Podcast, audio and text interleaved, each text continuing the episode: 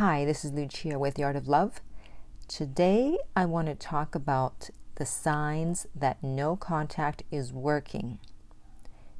If you've been doing no contact, at some point you probably wondered is it even having any effect? Is it working?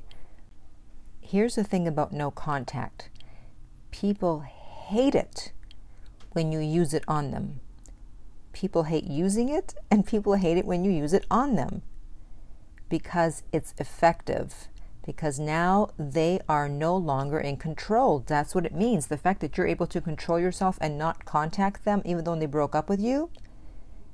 And even if they want to get back with you, they could be stubborn or they could be proud and they don't want to go back on their word. And so they are going to try to get you to break no contact and to contact them. But we're too smart for that, right? We're not going to let it happen. But here are the five signs that they want you to break no contact. Actually, there's four, and then you'll see what the fifth one is. Okay. So the first one is that they put up posts on social media which seem to be aimed at you or they're very obviously aimed at you, as in they say something about my ex this and my ex that, or my new girlfriend. And this is actually happening with a client of mine. Even though they've been broken up for several months, the ex is still putting up posts referring to her. And he's obviously angry and he hasn't moved on, and he probably expected her to reach out at some point. But luckily, because I'm coaching her, I have told her, no, absolutely not. Do not reach out. And so we see his posts getting more and more angry. So he obviously wants her to reach out, but ain't gonna happen. So if you see posts on social media that seem to be aimed at you, they probably are.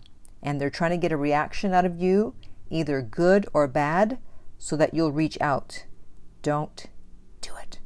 Okay the next one is that they show up in places where you or your friends hang out. And especially if it's places that they would not normally hang out in, all of a sudden there they are. It's like, what are they doing here? They live on the other side of town. What are they doing here?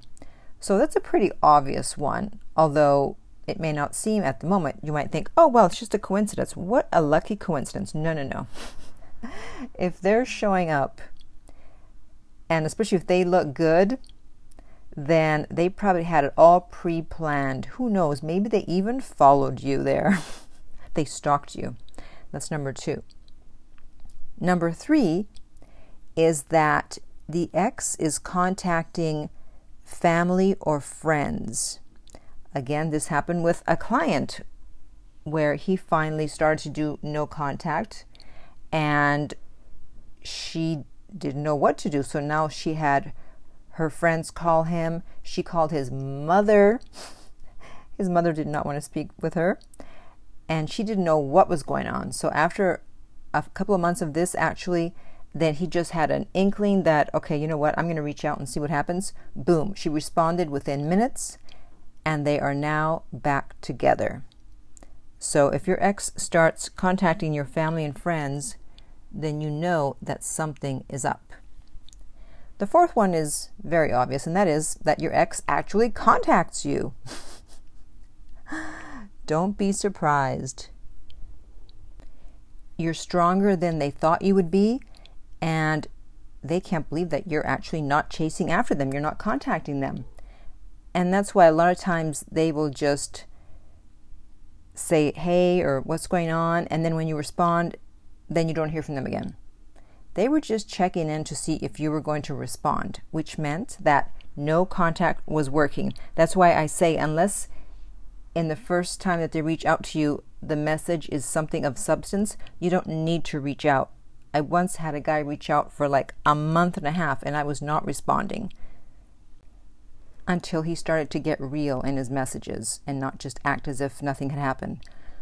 So don't be surprised if your ex reaches out, it means that no contact is working. But whether you respond or not really depends on what they say to you when they reach out. And then finally, this isn't about your ex, it's about you. you are starting to feel much better. Remember, no contact isn't just about getting your ex back, it's about you feeling better. It's about pulling away from the situation because when you're in it, you can't really think straight because what's happening is that your prefrontal cortex has been hijacked by your more primitive brain, which does not think logically because of evolution. Evolution just wants you to have sex and keep the human race going. That's all it cares about. It doesn't matter if the person is bad for you, they just want people to have sex. And by they, I mean evolution. and so that way, you don't think too much, and when your uh, logic is hijacked. And that's why when you are out of the relationship, and this takes a while, when you've done no contact, then you look back and you're like, oh my God, what was I thinking? And the fact is, you weren't thinking. That's why you often need someone objective, your friends, your family, or a dating coach, to tell you what's going on. Because when you're in it, you can't think straight. And so, by doing no contact, you also help yourself because you start to be able to see things more clearly. And you may actually realize that, you know what? I really don't want to be in that relationship.